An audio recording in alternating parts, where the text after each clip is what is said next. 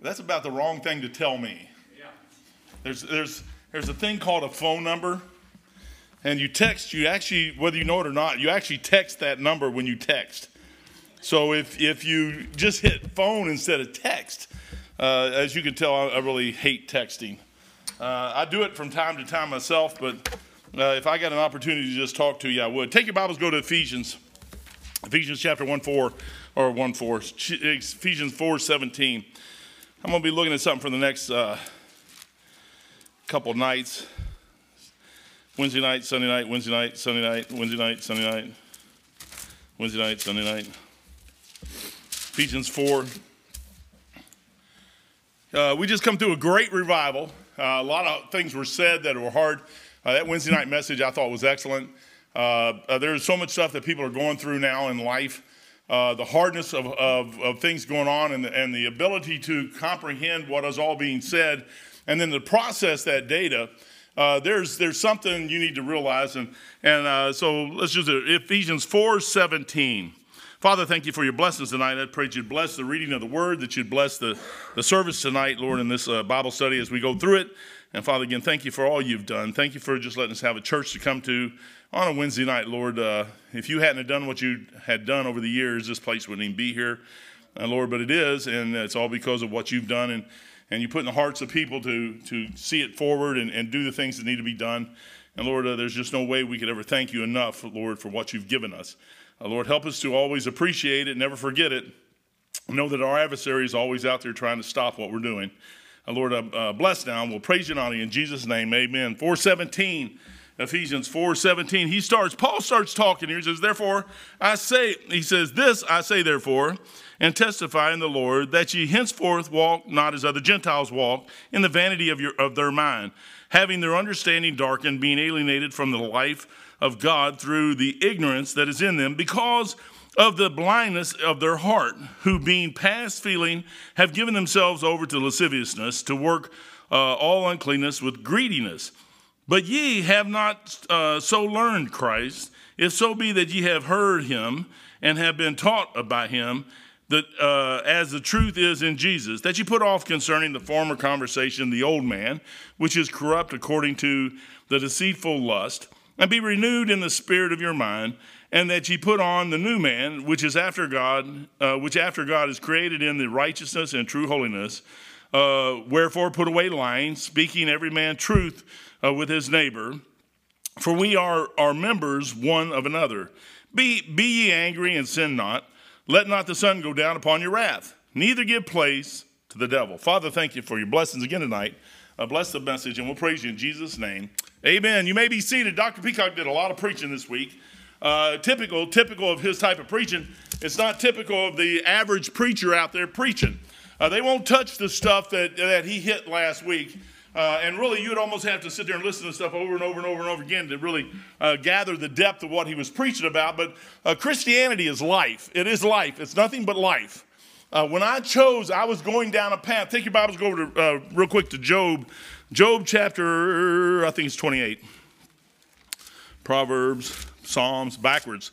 You ought to be able to, you know, your Bible's written backwards, so you ought to be able to go backwards to it. Uh, Job 28, verse 1. Uh, Job is sitting here and he's in trials and tribulations and hurting and, and lost everything he had. And he goes, Surely there is a vein uh, for the silver and a place for gold where they find it. And, and that's a true thing. If you want to go gold hunting, uh, you go look where gold's, you think gold's at. And you keep searching and searching and searching and searching and searching and searching and searching. And somehow we think Christianity is just not that way, that we should get it. It's in a bottle, it's in a pill, and that's all we need. And we just take it and, and oh, look, we're here.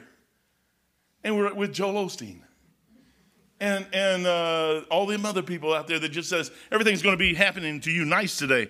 He says iron is taken out of the earth and brass is molten out of the stone. Go down to verse seven. He says there is a path which no fowler knoweth, and which the vulture's eye had not seen.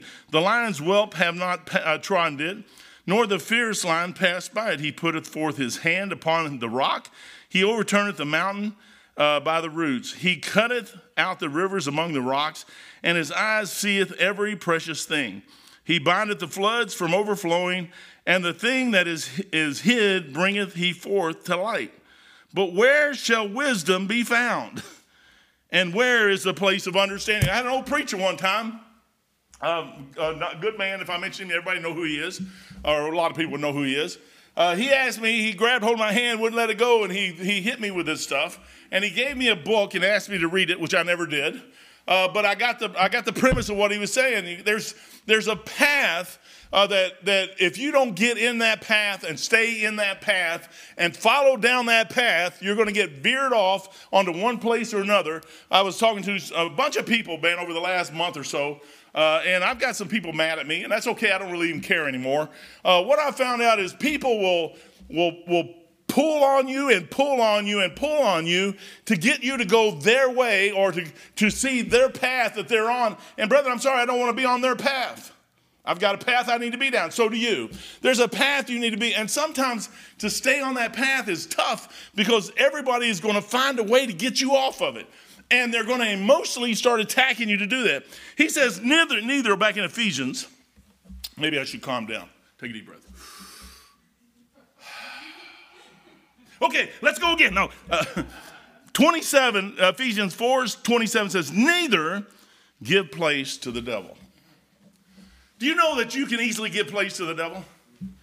Uh, we, we think he's not he's real he's real and what we do opens the door title of my message is making no place for the devil you know a lot of us make place for the devil in what we do we invite him into our lives and then we wonder why our life is all screwed up because we invited him in uh, oh, wait a minute, I'm saved. Of course you're saved. I'm saved too. I got saved in 1980 on a back porch in Louisville, Kentucky. But boy, I tell you what, there's a thousand different ways you can invite him into your life. Ephesians 6, there's a path. I'm telling you, brother, there's a path to be on, and it's, it is tough to stay on that path. It's hard, it's work. Uh, if you're going to find wisdom and understanding that comes from God, the fear of the Lord is the beginning of wisdom. The only way you're ever going to find that is to find God, is to find Lord Jesus Christ. You can't find it any other way. And once you find it, the only way to keep that is to stay in His path, not in somebody else's. Everybody has a path. They want you to go down their path. They want you to do this. Uh, you know, if you're going to be, oh man, here we go. If you want to find the right way, you know what you do? You get in that path. And then you start doing the right thing according to that path. Not what the world says. The devil will send all kinds of people around you to tell you what you should do. You say, Well, Mike, are you full of the devil too? Probably sometimes. But you know what you have? You have a Bible sitting in your, in your lap that tells you exactly what to do. Ephesians 6.12. Run over to Ephesians 6.12 real quick. We've heard these verses. You've heard people preach these messages a thousand times on this stuff. It says, For we wrestle not. Uh, go back to 11. I should go back to Ephesians 1 1.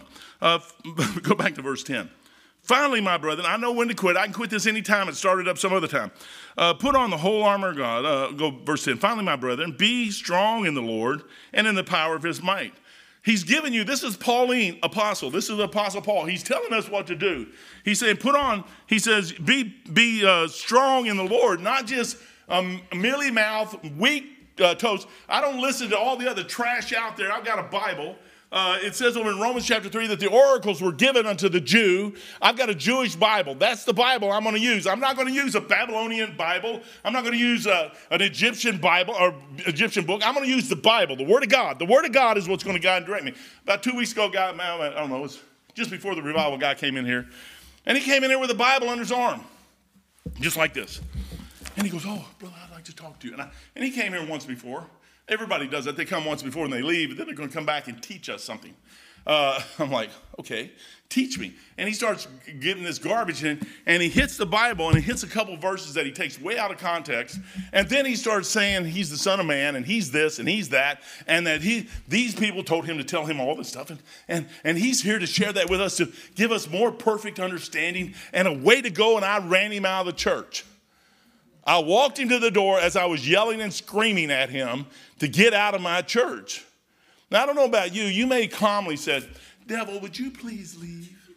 I would really appreciate if you'd leave. But if you see what he does to people's lives, brother, sometimes we do things in, in, the, in the devil's in us doing it, and we do that to other people. And we cause other people to fall and get hurt because of the stupid things we do that we've never, it says, uh, we never consider our own, our own ways. And since we don't, the devil uses us to attack somebody else. in, in the way we do things, which is wrong, completely wrong. Ephesians 6.12 says, uh, back to 10, it says, Finally, my brethren, be strong in the Lord, the power of his might.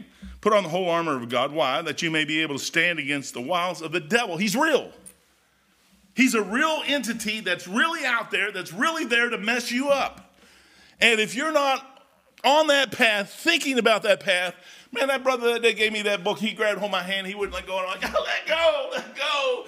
Oh, he had these little piercing eyeballs at you, man. And he, he's trying to act all super spiritual. And I know he's just as carnal as the day is long now. He's, he's a pretty spiritual guy. But I mean, I'm sitting there getting, getting, trying to get away from him because I'm not that spiritual yet. Give me a break. Let me have some time to breathe, okay? And whenever you grab hold of my hand and pull me, trying to pull me in the car, I'm like, first of all, I think, you know, who knows what I think, but I know who he is. And I know what he's trying to do. And he's trying to tell me, he said, Mike, there's more to it than what you think. There's more to Christianity than what you think. Uh, this life will pull you out and you'll start your day. And all of a sudden it'll go bad. That verse right here, I read it. Says, Let not the sun go down. He says, uh, Be angry and sin not. Let not the sun go down upon your wrath. I just mentioned that to a young lady a few minutes ago. You know, the, the best thing you can do is just sometimes just let that stuff go. It's not worth it. People will tell you, uh, is there one thing I hate more than anything else? Is somebody who's not even acting like a Christian trying to tell a Christian how to live a Christian life. Are you stupid or what? And they'll try everything in the whole wide world to tell you what to do and put the guilt on you to do what you're supposed to do Fooey on them, man. I'm going to do what God tells me to do. I got one life to live. That's it. I got one. And I'm going to go through this thing. I'm, oh, yeah, by the way, y'all pray for me. Me and Beth, Beth has got off on one of these kicks. And she wants to lose some weight. So she somehow drew me into this thing. And uh, so we called today, and I'm going to lose some weight. Uh, I got 20 weeks, and I'm going to lose 60 pounds. It's going to be gone. Uh, the lady asked me, she goes, she started talking about this kind of fat and that kind of fat and this other kind of fat and all this other fat and this thing uh, and what it does to you and this. And I said, look, ma'am, I said, I don't really care. I said, I'm goal oriented. you said 20 weeks, and at the end of 20 weeks, I said, she goes, you know, you got to quit eating fruit. I said, I'll throw everything out the window. I said, it's like a six month med cruise, but I only got to do five months. I said, you're only telling me I got to do 20 weeks and I can be down to 60 pounds, uh, 60 pounds lighter than what I am. She goes, yes. I said, look, I'm a tech. I got a book, and the book tells me what to do, and I just do what the book tells me what to do. You tell me what the problem is. I'm fat. Got it. I can see that. I look at the book, the book says you're fat. Got it. Got it. Now, I need to fix that fat problem. I don't need to know everything about all, I don't care about this kind of fat, that kind of fat, the kind of fat around your organs, and sometimes it does this, it does that, and this and that. She said, You might have to quit oranges. Good, I'll throw them out the window. None of this. I said, Look, I'm not eating red beets and liver. Forget it. She said, You don't have to eat that. I said, Fine. I said, Anything else? I said, At the end of 20 weeks, I expect to be 60 pounds lighter. She gave me a price on the project, and I'm like, Wow, man. I said, But then I thought, I said, You know, every time, see, you got to be go, you got to get on a path, you got to be serious about what you're going to do. I could go out and buy new suits and keep buying new suits, and Beth keeps putting my other suits in the closet. I got enough clothes to last me the rest of my life. Do you realize I'm going to have to get a big old casket if I don't get any smaller? It's going to cost me way too much money. Brethren, what happens is what I'm trying to say is we get down a path and little by little, we get off to the side. 1994, I was 228 pounds. I am now right at 280. That's only two pounds a year over the last 30 years. That's not that much, but yeah, it's still enough to where now my legs are starting to hurt, my back's starting to hurt, and everything else. You know what sin does to you? It'll mess you up. It'll get you out there, and pretty soon you'll start hurting not only yourself but others around you. And and you're, you got to get away from it. Ephesians, he says for uh, he says put on the whole armor of God. We said that for we wrestle not against flesh and blood, but against uh, principalities, against powers against the rulers of, of darkness of this world, against spiritual wickedness in high places. All through your Bible, getting saved is just the start. All God did, all the Lord Jesus Christ did, the Holy Spirit did, He convicted you of sin and of righteousness and showed you that you had a need of salvation and you got it. But that's not the, that's not the end game. The end game now, the devil wants to shut you down. And what we don't realize is this world that we're living in has so much garbage out there, just like, like this thing right here, this stupid phone. I'm gonna get it. I can't even begin to tell you how bad that thing is. It's okay. You can say, well, Mike, you got one. Yeah, I'm a communications tech and I can use it. And I got preachers mad at me because I don't answer their phone. And some of y'all are on the A list. And I actually picked, Jerry thinks he's on the A list now because I answer his phone every now and then. he's not really on the A list. He just had some stuff I wanted. And, and that puts him on the A list until I get done with him. Then he go back on the C list or something. Uh, Beth is on the A list. Uh, there's a few few people on the A list, but I'm telling you what. Sometimes I don't even have this thing in my hand. It's somewhere far, far away from me. I don't care. I, most y'all couldn't put the thing down. You're sucked into it. You're you're attached to it. It's hooked to your hip, man. You can't walk in. It's like he's got one of those stringy things on. Comes right back, man. You you sit there and, and, and you're doing this while you're while you're trying to talk to somebody else. That's why people have wrecks. They have these signs, put your cell phone away. You missed that because you're on your cell phone. now, brother, I'm telling you, man, you're in a world that is totally different than when Paul wrote this thing. So a young person does not even understand the complexities. Man, they used to have the cell phones used to have an antenna on your roof and a box this big in the back. They'd take one of your back seats out to put the box in. And then you had this cell phone. I remember Beth had this cell phone one time, this big man, and she dropped it in some cheese, some of those nacho cheese stuff. And, and it was durable, man. I mean, she cleaned it off, it still worked. She loved that phone. She didn't want to get rid of it to get a flip phone. We have come so far, baby, from that flip phone, you can't even imagine. And now you got everything in the world, and, and the devil, all he has to do is catch your eye on something, and away you go. You say, Oh, no, not me. Well, if you don't, you're a saint because that catches me, man. I go to the I go to the stupid PC to do something that I need to do, and the next thing I know, I'm like, what did I come here for? I know I come here for something. And I have to stop and back away. I'm like, I came here for something. What did I come? And, I, and most of the time, probably 50% of the time, I walk away and I don't even know why I was there. I had a good reason to be there. And then a day or two later, I'm like, oh, that's what I was there for. And then I'll go back and like, no, no, no, no, no. And for, uh, maybe it's my Alzheimer's. Maybe I'm getting short-term memory. I have no idea. But I know that thing, this thing will tear your life up, and you won't even see it. And you let precious moments go by of your life that, that you could be learning some things. High places. The fight is much higher than we, we think. This is just all precursor to the stuff. It's way, way higher than what you think it is. You're fighting against unseen foes. You, you may not even think you're fighting that fight. That's where the sadness comes in. Because we get so duped that we don't even realize it. Everything he said last week, uh, when he got to a place where people were ready to kill him, so he mentioned that he, as he was preaching that sermon, he got done and he got home and the phone rang. And he goes, There's a guy in my church, he's getting ready to do exactly what I was preaching about. He said, Preacher, that message was for me. He was watching. I was getting ready to take uh, our stuff offline because I hate to listen to me. And only put it, but, but you know what? There was somebody out there watching it and called him and said, Brother, I'm sure glad you preached that message. I had four or five people in here come up and tell me, Brother, and that's just the four or five that I talked to. I didn't talk to everybody. They said, That was a good message. I needed that. You know what the devil will do? He'll convince you that you're worthless and that you're no good and then that you, you're, oh man, I better watch what I'm doing. I'm going to get ahead of myself. Romans, go to Romans 6.13. We're going to look at some verses. I'll shut up here in a couple minutes. I can start this thing back up again. Uh, I, we need to be conscious about what we're in here. Uh, we're in a battle. Uh, this thing going on in the Ukraine and Russia, uh, it could turn into World War III. Uh, Zelensky says World War III has already started. Okay, so what? I don't really care. Uh, we've been through World War I, World War II, Korean War, Vietnam War, Persian Gulf War, Persian Gulf II War. Uh, me and my wife's got in war battle stuff. So, I mean, I've been in war my whole life. Me and my dad used to be in war all the time. I mean, the last time me and him got in war, I picked him up, and I don't even know where I got the strength, but I grabbed one. He got me so mad that he was he was getting ready. To, now, this is a good dad, man. He's a great dad. He grabbed my long-haired hippie head my hair was longer than yours, sis. He grabbed my long haired hippie head and he was going to smash his knee into my big fat nose. And I just didn't think I would appreciate that. and I had a 16 ounce Pepsi bottle in my hand, cold, one of the big old glass ones. And I'm not proud of this at all. It just, that's what happens when you get away from God. I'm sitting there and I'm down like this, and I can see his knee, and my dad will do exactly what he's getting ready to do. I've watched him do stuff like that before.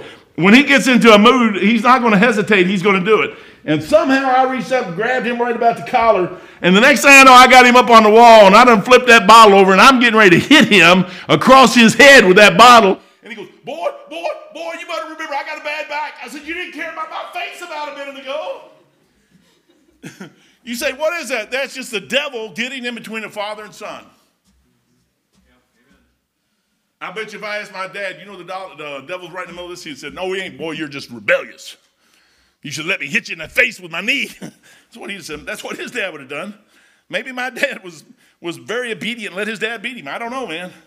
I walked out of that house and I left and I started thinking, and the next thing you know, a couple years later, I end up, I end up saved, man. And, I, and my dad found out he's saved. Verse 6, uh, Romans 6 13. Brethren, we're in a real battle. And this thing is, is, is real. And if this stuff that's going on in the world is just all distractions to get you off of it, uh, World War III could start, and they could call up every young man in here. As a matter of fact, they could call us old fat ones up too. Uh, I was told at the, the Air Force place if I can get two rounds off, I'm good uh, before I get shot. That's, that was their qualifications for me to getting back in the military. Uh, if you can get two rounds off, bam, bam, and then you, that's your last one. If you can hit two of them before they hit you, you take out two to one, that's a good shot, and they're, they're ready to put your gun in your hand and send you back over there. Uh, you know what I'd do? I'd go over there. I'd have a Bible under my arm or in my pocket. I'd have some Chick tracts. and I'd tell people about Jesus Christ until I can't tell them no more. You say, why? Because that's just the way it is. I wouldn't worry about it. The, and you know what? Worrying about it, it may never happen. Uh, you worry, worry about it. This whole world wants you to worry about it. Take it moment by moment by moment. And if you keep that relationship with Jesus Christ and, and worry about staying on that path more than anything else in your life, that's all I've done for 43 years is try to stay on that path. I started leaving the city of destruction. That's the world. Love not the world, neither the things that are in the world. That's a pilgrim's progress, by the way. I left the world. I left that thing. And, and for 43 years, I've been headed to the celestial city. And you know what I found out is sometimes I'll get off the path and I over this side, over that side, over this side, and I have to get back on. But I've always kept that thing in sight. You know what? You can see the celestial city from over here. And if you get off the path, you can see the celestial city from over here. You know what's wrong with most of us is we take our minds off of heaven. Yeah. That's where you're headed. The devil wants to get your mind off of that if he can. Romans 6:13. These are all Pauline passages, by the way. Neither yield ye your members. That's the stuff right here. Now, brother, I'm saved. You could take my salvation away from me if you wanted to. I'm saved, I'm saved, I'm saved. My soul is secure. My spirit is alive and well. And, and one of these days, the Lord's going to get me out here in First John. All I have to do is confess my sins. He's faithful and just to forgive me my sins and get my flesh all cleaned up again. But my soul is sinless, and one day it's going to end up in heaven with Jesus Christ, and we're going to be done. He says, But neither yield ye your members. You know what we do a lot of times? The devil comes in and gets you to yield this thing to him. So watch this. Paul, this is Paul. Neither yield ye your members as instruments of unrighteousness unto sin but yield yourselves unto God. Do you ever consider what sin is? I was teaching that class Thursday night, and uh, uh, Angela come up to Sarah, and she started reading. Man, in the middle of the class, they're sitting there reading this book, and I can see Angela's face. She's just distraught. Her whole world is falling apart. and Angela, she'll keep you here to like 12 o'clock at night asking questions one right after the other. It's getting better now. We're only here till like 11:30. But it, I, I, hopefully, we're going to get here to where we're out of class. When class is over, we can leave. But you know what? She, she was worried about every, she goes, everything I do is sin. Everything is sin, sin, sin, sin. And uh, Sarah's like, yeah, look right here, Dr. Rose, look, everything is sin. Boy, she's just like, she's feeding, stoking it, man, stoking it. And I had just went through some stuff. I don't know if I got it or not. I may have it, I may not. If I don't, I don't know, that's Genesis. Y'all don't want to do Genesis. So I'll stay away from that. But Dr. Ruckman has in his Romans book, chapter 2, five, five questions or five statements that you can apply to what you think is sin, and it'll tell you whether that's sin for you or not. She goes, I'm going to memorize all those. She come in Sunday, she goes, she goes, that really helped me. She goes, and she's at peace. You know what it is? It's that you're on a path and, and walking down this path, the devil will try to throw all this stuff in. And each one of us has a, an old life, an old man back there somewhere that's different than the next one. Your experiences are nowhere near mine. And you couldn't live my experiences if you wanted to because God run me through them. He allowed me to go through those things. He, I hear people say, well, couldn't he have stopped? Yeah, he could have. But you know what? I wouldn't have valued that path. You know what's wrong with most of us is we don't value that path. I remember the first four years I was saved, my life was in turmoil, man. I was, I was scattered all over the place. I had no idea what to do. Lord said, do right. I like Bob Jones Sr., man. He said the, the two shortest word, littlest words in the English language is do right. Just do right. You say, what is do right according to what God says? Not what the world says, what God says. Not what I think, what God says. Put what I think out the window. Do what God says. And what's changed my life more than anything else was the day I walked into that room with that NIS agent. And I knew that my entire life, all the way back since I was born, and probably before I was born, is going to be brought up, and I'm gonna, I need a top secret clearance, and that's what I need. And there is no way out of that. I got to get that clearance. And if I tell him what I did, I'm going to lose everything. Lord said, Oh, you think so? Okay, so what if you do? What does it matter? You still clean the slate. I'm like, okay. Two weeks prior to that, man, all I did was sweat. I sweat bullets. You know what? I still had a New American Standard at the time. I didn't have a King James Bible, I had a New American Standard. I wasn't in a, a Bible believing independent fundamental King James Bible church. I was just talking to God. My life was so screwed up, I didn't know how to screw it up. You know what he's doing? He was getting me on a path. And he said, Mike, there's some things you got to take care of on this path. You got, otherwise, you're going to scoot out to the other side over here. You know what we don't want to do is take care of what needs to be taken care of. The right way, the right way. There's a right way. I don't care one thing about what goes on on this planet. I care about what God thinks. And I can think my way out of a thousand different things, but you're not going to think yourself out of that when he corners you in a box. So I go in there and tell the guy. I started spilling my gut. It took me about two hours to do it, two and a half hours, something like that, forever. I don't know. It Could have been five minutes. It seemed to me like it was two or three hours. And he had his dark rimmed glasses on. he looked like Dr. Peacock. Mustache, stoic, a lot younger though. Not, not quite that, not nowhere near that old. Uh, he looked like he could beat you up is what he looked like he could do. He looked like just a, I mean, just looked like an FBI agent that's just going to chew you up and spit you out. And the whole time, man, them guys are trained to keep their face stoic. And he's not even writing nothing down. And I'm sitting there going, man. And he, at least I don't think he is because I'm not paying a whole lot. He could have wrote everything down. He may have tape recorder, taping it all. I don't know what he did. But I got done. I'm, I'm like, you know, I had a load lifted off of me right there when I got done before he said one word. I did what God told me to do and I was done. Now the outcome is in God's hands and I'm going to let Him have it. I didn't understand all that stuff. I just knew that what I did was wrong. And everything I did back there was wrong. And I, I, had to get that thing right with God. That's where I had to get it right. And he said, You know where you're going to get that thing right? Is right in front of an NIS agent. Yeah. The Lord knows exactly where to put you. You know what I did? I told that guy, and he goes, he gets up, he takes his glasses off, and he starts busting out laughing in my face. Now, when you're laughing in my face, I think you're going to throw me in jail. I've got you now. I've got all the goods. He goes, Mike, Petty Officer Elliott. He goes, I have. He goes, I've been doing this for years. I've never heard anybody tell me the truth like you just told me. Nobody tell. He said, we're gonna find all that stuff out anyways. I had my clearance in six to eight weeks, and I was stationed. I was the only E5 station duty officer at NAVSAT Compact Northwest ever. Ever. That's the biggest satellite station in the military, is sitting at North, Northwest Virginia, where I was at, and I was the only E5 station duty officer for two years while I was there. That's what I did. Balovich would not. You know why? Because I did what was right. I had no idea that was going to come out. There's no way you could do that. You know what the devil wants you to think is that, that you're done and you're finished and your problems are too big and I, God can't handle them. You know what God's going to tell you? Is I can. Neither yield your members. When we, when we refuse to do what God says do, you're yielding your members to Satan. You're inviting him in. This message is Make No Place for the Devil. It is better to have nothing and God than have everything and not. I would rather have God than everything on this planet. Guess what? It's His anyways. just let you know that. Neither yield you your members. That's why you read your Bible. It's just an amazing thing. Neither yield you your members as instruments of unrighteousness unto sin, but yield yourself unto God as those that are alive from the dead. That's what we are. My soul was, my spirit came back to life. And your members as instruments of righteousness unto God.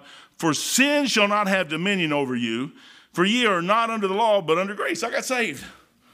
What then? Shall we sin because we are under, not under the law, but under grace? God forbid. Know ye not that to whom ye yield yourself servants to obey, his servants ye are to whom ye obey, whether of sin unto death or to obedience unto righteousness. You know, if you yield yourself to Satan, that's who got you. You say, Well, I'm saved. I didn't say anything about salvation. I said, Your life, your members, your flesh. If you're going to yield that, I told Beth over here, I said, I think I'm getting more and more, maybe I can do it in the morning. I'm going to throw my stinking TV out the window. Actually, I'm going to throw it in the back of my trailer and smash it. And I'm going to take the one in the garage and smash it too. And then I'm liable to come to your house and smash yours. no, I won't do that. That's yours. You're going to deal with that one yourself. But he goes, You're that to whom you yield yourself servants to obey. I started thinking about that thing. I said, Lord, you know, a lot of times I've, I've, I've, I've yielded myself.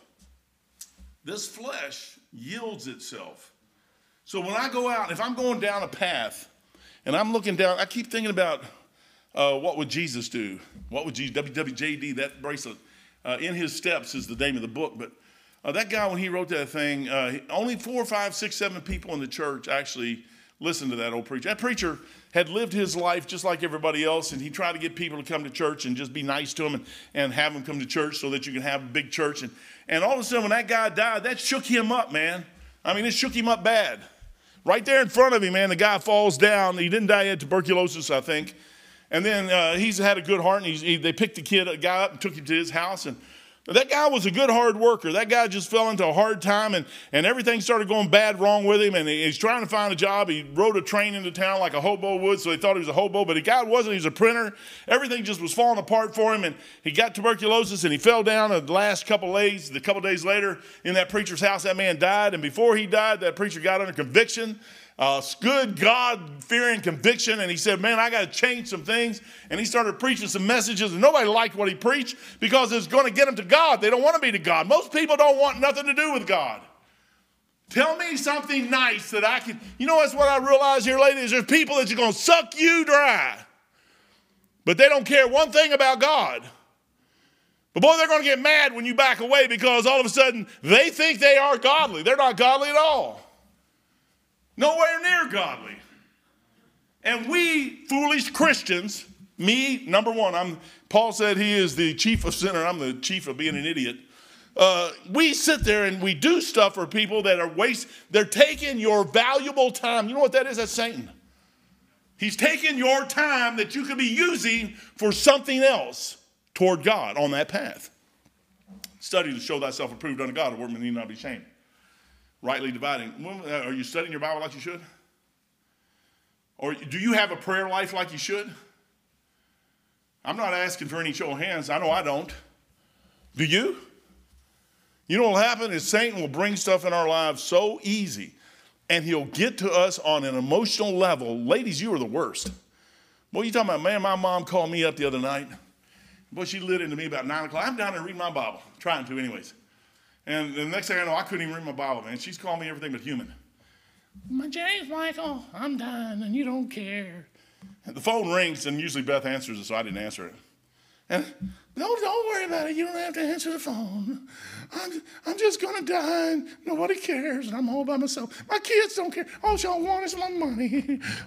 and so I have to start feeling bad, and I pick the phone up. and she, she continues on like I'm not even on the phone.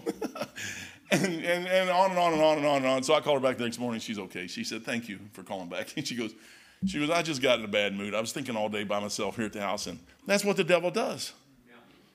He just got, I said, Mom, I said, that's what, I said, she, she's still trying to work her way to heaven. She can't figure out how to get there.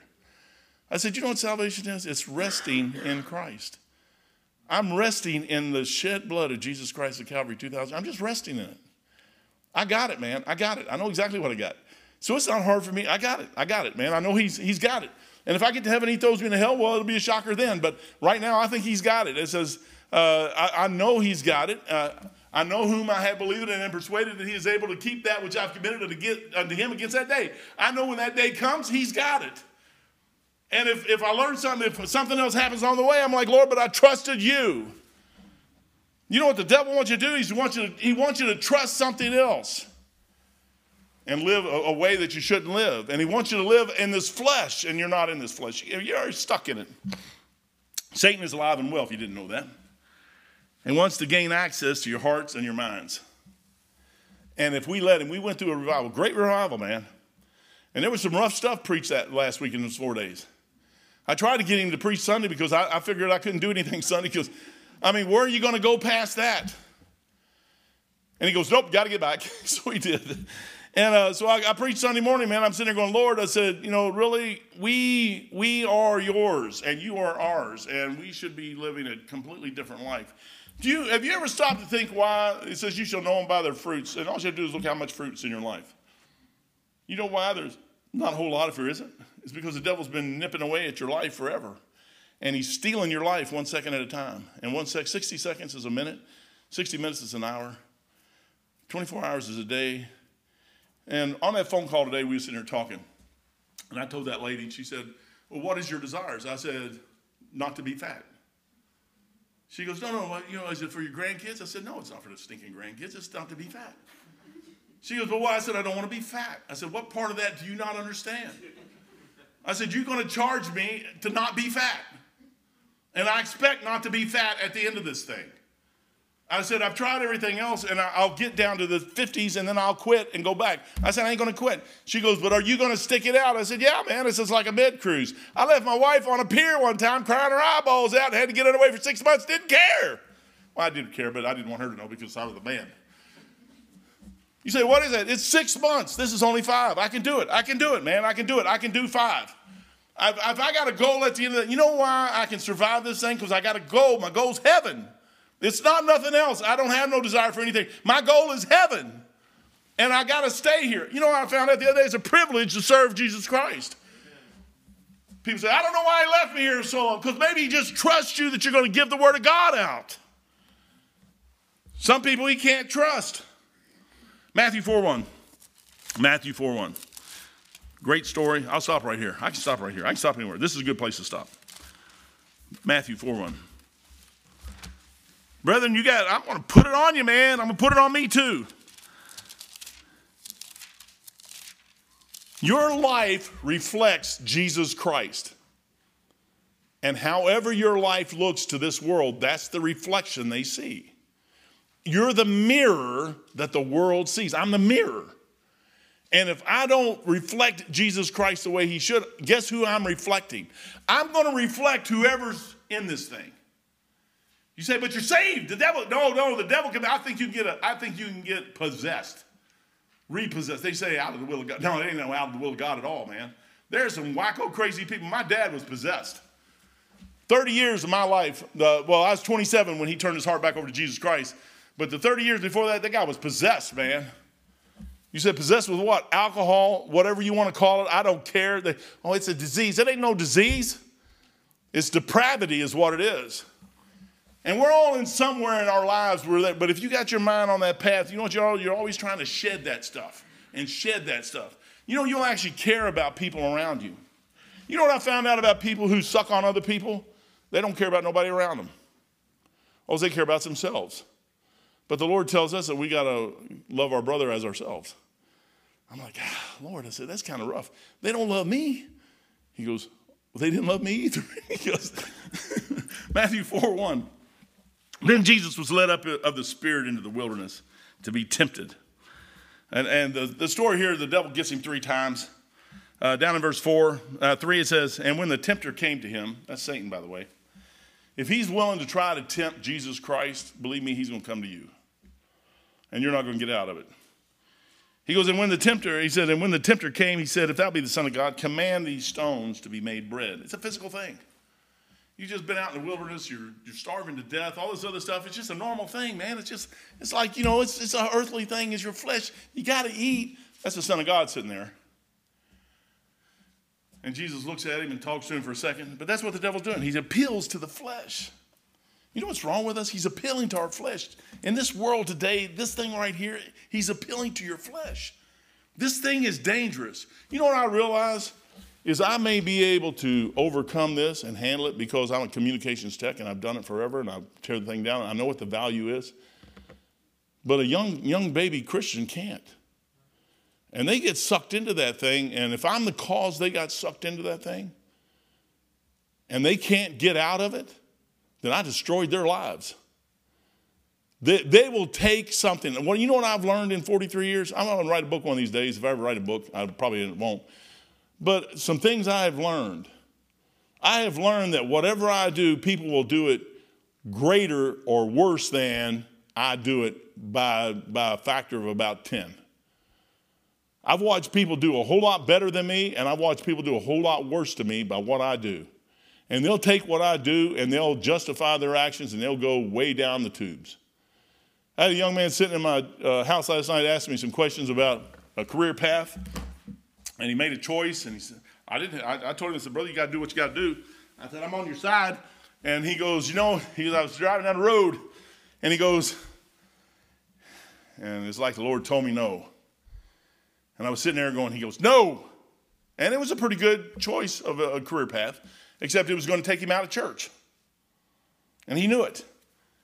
And he goes, the Lord said no. And he goes, Brother, he said, Preacher, he goes, uh, all of a sudden I thought about somebody else who did that same thing. He goes, It's you.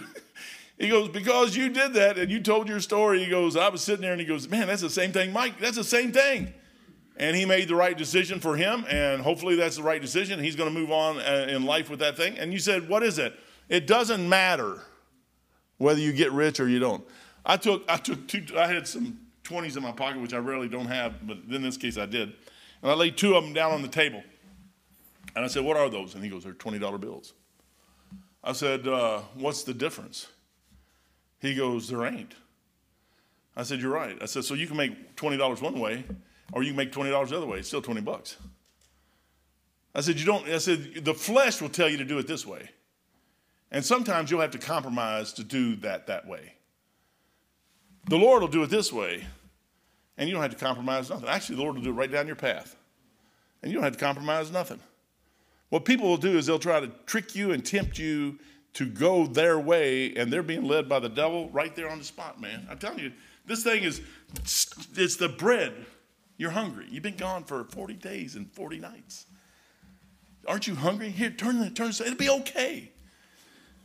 It appeals to the, the promise, it, it appeals to the flesh. Number two, he go down to verse uh, 5. And then the devil taking up into holy city, into church, man, takes him to church. You know, most of the time you'll sin right in church. You're like, I'm just ready for him to shut up. Don't he know it's Wednesday night? It's 8.01 p.m. We just had spring forward. We lost already an hour. Now we're going to lose another one. Doesn't he realize that? Does he care? No. I tell you, I don't. My captain on the ship, I told Dr. Peacock that he just busts out laughing. Uh, Dr. Peacock would be an admiral to me on a ship. Captain on the ship, man, we'd go across when you go from the New York all the way, or Norfolk all the way over to the Mediterranean. You cross the date line about five or six times. And uh, at, at nighttime, on the way over, he would wait till the middle of the night to go across that line. He would come, mm, if we got there in the middle of the day, he would be over here doing circles. In the middle of the night, when you go to bed, he'd go across that line so you'd lose an hour of sleep. I'm like, what a cat, man. Yes, it's my kind of hero. I like him. On the way back, guess what he would do? He'd wait till the middle of the night to cross that line. No, he'd wait in the middle of the day so that way he could get another hour out of you during the day. You say, well, that's a good captain. He knew exactly what was going on in his ship, and he maximized the amount of hours he could get out of you and minimize the amount of hours you had. He's like the devil. but he's a good captain. Jesus Christ sitting here, he says, If thou be the Son of God, cast thyself down. For it is written, He shall give his angels charge concerning thee. and in their hands he shall bear thee up, lest any time thou dash thy foot against a stone. That's, that's, that's Bible, by the way. Go back to Psalms, that's actually written. That's a prophecy to Jesus Christ about him. But the devil used it, tried to use it against Christ. He, you know, he'll use the Bible against you. I don't care what you do for the Lord Jesus Christ. What you do don't count. What, it's what you are. It's what you are. Jesus Christ looks at him and says, It is written, Thou shalt not tempt the Lord thy God. There's an old, old preacher one time, uh, he was talking about, he goes, uh, People suffer from frustrated ambitions. And that's, that's a lot of time. He appeals to the promise or approval of others. You know what's wrong with us? It's a peer pressure. We, we want everybody's approval. Jump off that tower, man. Just jump off, man. Come on. Everybody will believe you because you'll come floating down. It's like walking on water. I never, I tell you honestly, I never tried to walk on water. I know I skied on water. I've skied on icy water. Uh, but I've never tried to walk on water because I know I'm going to sink. So I could not even believe that preacher saying that he was trying to walk on water. but if you've tried that, I mean, great. I'm sure by now you know you can't do that. Uh, and I know that if I jump off a building, I'm to splat like a bug on the bottom of the ground down there. That's just exactly what I've done it. I've done it. I fell off swing sets. I fell off buildings. I, I fell out here, and Mike was sitting there. That's your brothers, man. You know your brothers really care about you a lot. I'm sitting out here, Mike's working over there, he, and I shot, and the ladder slides down. I hit the gutter, and all the gutter dust goes into my eyes, and I'm like, I can't see. Is that Jesus I hear? Lord, give me back my sight. Who is that over there? Mike's over here. Shut up, shut up. Master don't want to hear you. Shut up. I'm sitting there trying to see, man, and he's still up there working on the house. And I'm walking down. I know, I know, I don't have no stick or nothing, but I know the side of the church is there. And if I can just find the door, I can get in. And if I can get in, I can get to the bathroom, wash my. He didn't come one time to help me, man. He goes, I love you. I'm like, really? I think he was just laughing too hard over there. He couldn't, he couldn't get to me in time. I didn't waste a lot of time. But you know, you're always looking for approval from somebody else. You're not going to get approval in this world. If you're looking for approval, you're, you're looking at the, your, your approval should come from God, come from Jesus Christ, not anybody else. Jesus Christ, you know, what the devil's trying to do is get him to do something. Oh, just fall down. They'll all see you. No, they won't. They come up to the cross and said, Come down from there. You, you say, Oh, he saved others, but he can't save himself. They were mocking him. You know what that is? That's, that's a bunch of people who don't want nothing to do with God. They don't have a desire for God at all. Zero. None. Zero.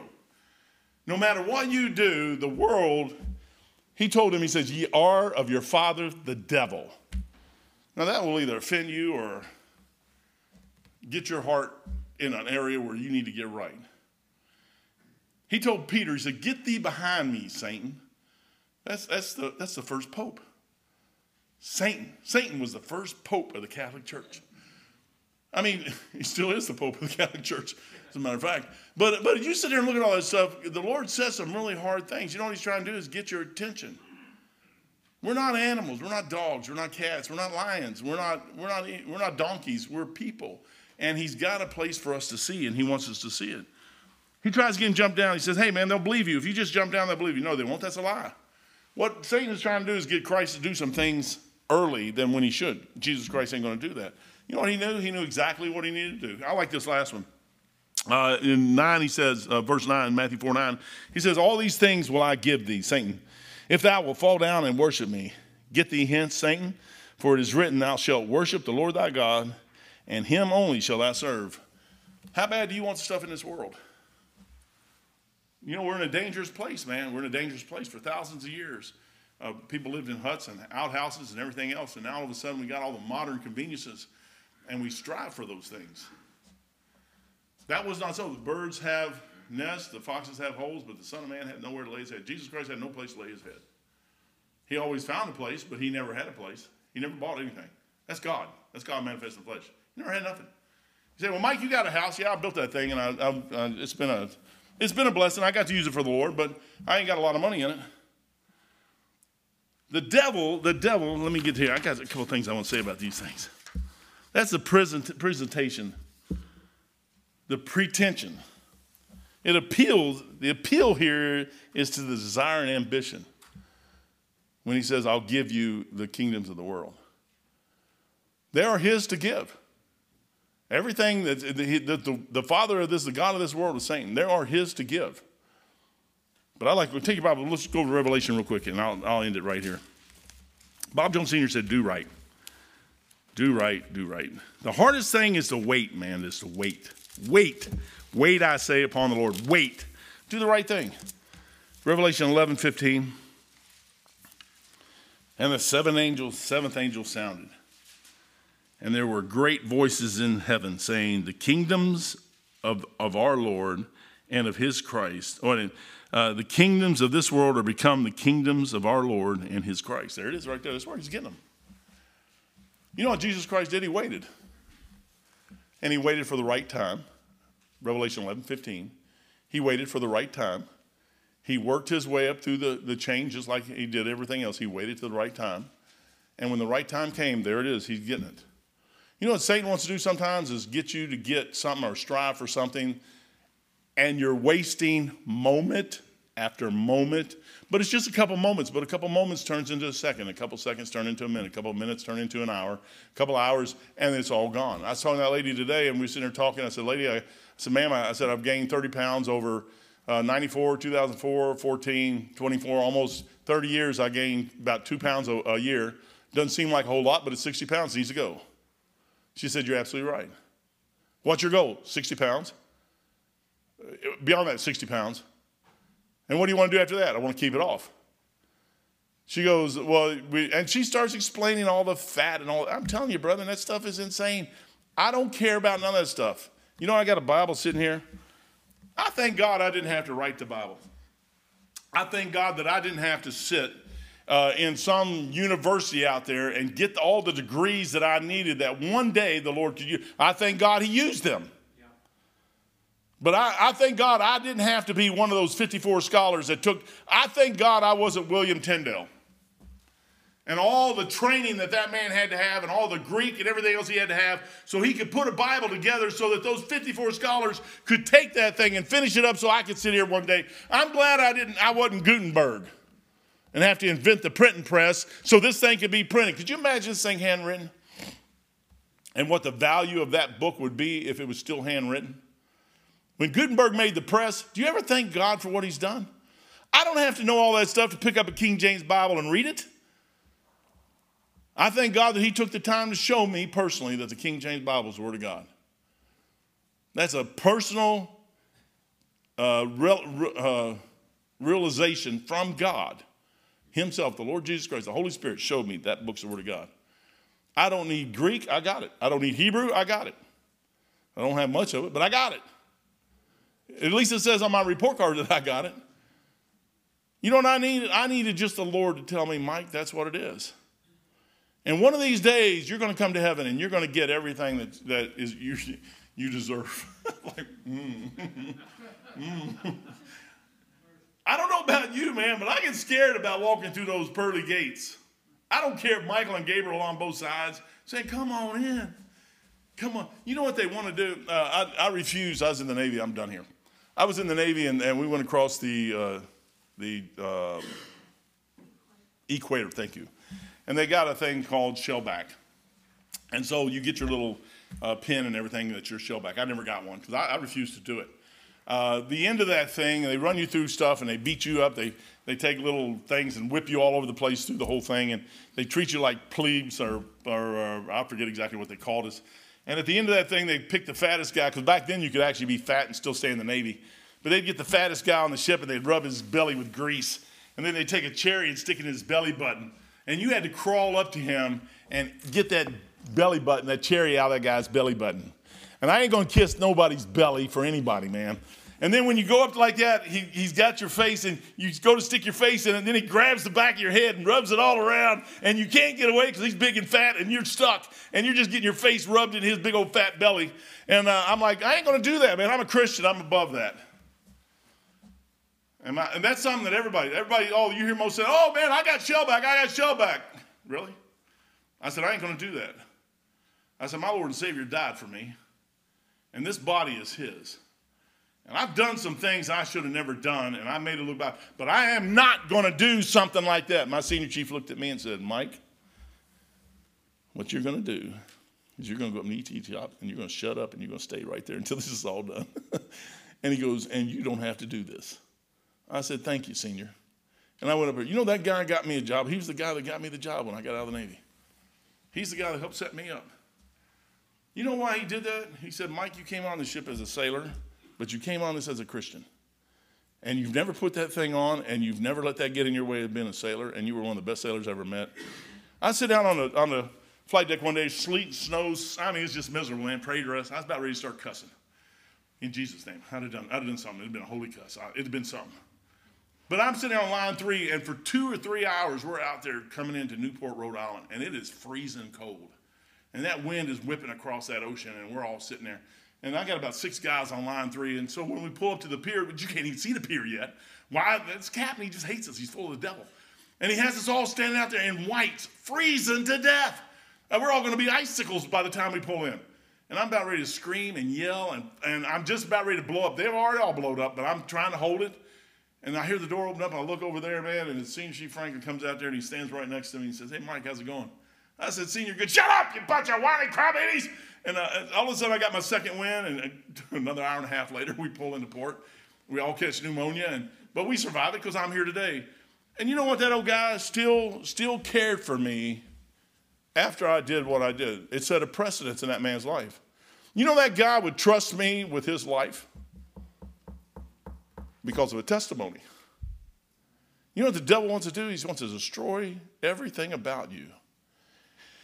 And if he can't destroy you, he wants to get you emotionally using up every bit of your time where it should be on you and your family first. It should be on Lord Jesus Christ first and your family. All that stuff has to be tied in there somewhere. And then if you can help somebody, help them. I like Jesus Christ when he walked away. He said, Let the dead bury the dead. People get upset with that. I like that, man. You know what that does? Let the dead, you're, you're surrounded by dead stuff everywhere. Just let it go off, roll off. Stay on the path, find the path, get on the path. You know what good is? There's none good, no, not one. There's nothing on this planet that's any good. What's good is at the end of this thing. And it's, it's not just good, it's great. And it's our Lord and Savior Jesus Christ. Let me ask you a question real quick and I'll turn over to prayer. Has the devil got you? Has he? You know, it's a fight to make sure he doesn't get you. He'll get you in your mind, he'll get you in your flesh, he'll get you desiring something that you shouldn't have. You may have something that he already gave you that you wish you didn't have, like a husband or wife or kids. Kids, I like grandkids. Grandkids are great because they always go home with their parents. The only bad part about is now the parents of our grandkids are wanting us to keep them. like, wait a minute. And the kids are getting big enough where they want to stay. Little Alex would come over and say, Mom, are y'all going to leave? Mama can't babysit us till you leave. They want them to go, man. They don't even want them around no more. That's sad, man. You know what that means? That means responsibility. That means vacation time. Me and Beth got to go on vacation, so we ain't home. Pretension, the appeal to desires of ambition.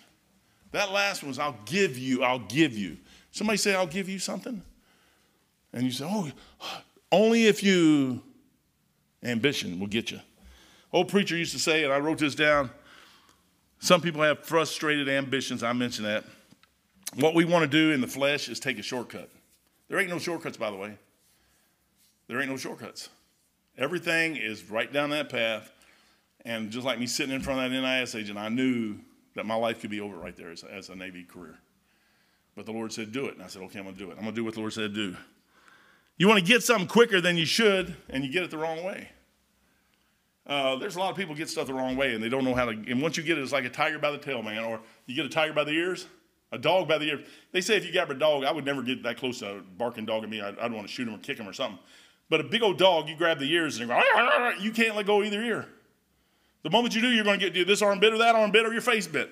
You, once you get a hold of something, sometimes you can't let go of that thing. Bypassing the right way or deviating from a set course to achieve the desired goal. Jesus gets his goal at the end. And he knows exactly where he's going to get. You know what the devil tries to do is appeal to his flesh. And you know what this world will do is appeal to your flesh, and you'll think there's nothing wrong with having anything. I'm not saying there's anything wrong with having anything. I'm saying it's wrong to get it the wrong way. Because what you're going to do is you're going to get that the wrong way, and then you're going to think I can get the next thing the wrong way too, and the next thing, and it's going to eat your time up. The whole thing here is it's eating your time. And brethren, you got just minute periods of time. That's it. Mark Haddon, a friend of mine. I keep telling you I'm done. I'm a liar. Uh, Mark Haddon uh, had a friend. Didn't hear from him four or five days, four days, something like that. They went over the trailer. The police went over there and found him, found him dead in his, in his trailer, dead. Four days, had a massive heart attack, laying there. Uh, that shook him up. It should. You know why? Because Mark didn't know if he's saved or not. I've been around people before, and I hope they know that I, I care about them enough to tell them about Jesus Christ. And I, I look for a way to find an opening to tell somebody about Jesus Christ. I don't have the time to play anymore. I really don't have the time to play. I got rid of a house. I got rid of, I'm, I'm getting rid of stuff out of my life that is not on that path. If it fits on that path, I'll keep it. If I can find it in this book, I'll keep it. But if it don't fit on that path, I don't care who it is or what it is, it needs to go away. Because what it's doing is just stealing your moments, and that's Satan, real live Satan, robbing your time. Father, thank you for your blessings tonight. Uh, Lord didn't get nowhere near started in this yet. But Father, I just pray to you to open our eyes to what we're in. We're in a battle zone. Uh, this thing over Ukraine and Russia, the Lord, has nothing, it doesn't even hold a candle to this battle we're in. Uh, Lord, this battle we're in is anywhere we go, uh, we can't hide, we can't do anything. It's there with us. And Lord, we need to realize it's there. And, and just like Job, because uh, where is the way? Uh, the way of wisdom, the way of understanding. Uh, Lord, it's not easy to find with most people. Lord, help us to see it. Uh, Lord, help us to realize that we're in this battle. And, and Lord, Paul, all through there, told us that we're, we're wrestling with our adversary, the devil. And Lord, he is you you wrestled with him, and we're going to wrestle with him. Peter wrestled with him. Everybody else, and Lord is just he's just going to steal our time. Help us to see that, Lord. Help us to redeem, uh, redeem the time, uh, for the days are evil. Lord, help us to do that, and we'll praise you and honor you in Jesus' name. Amen.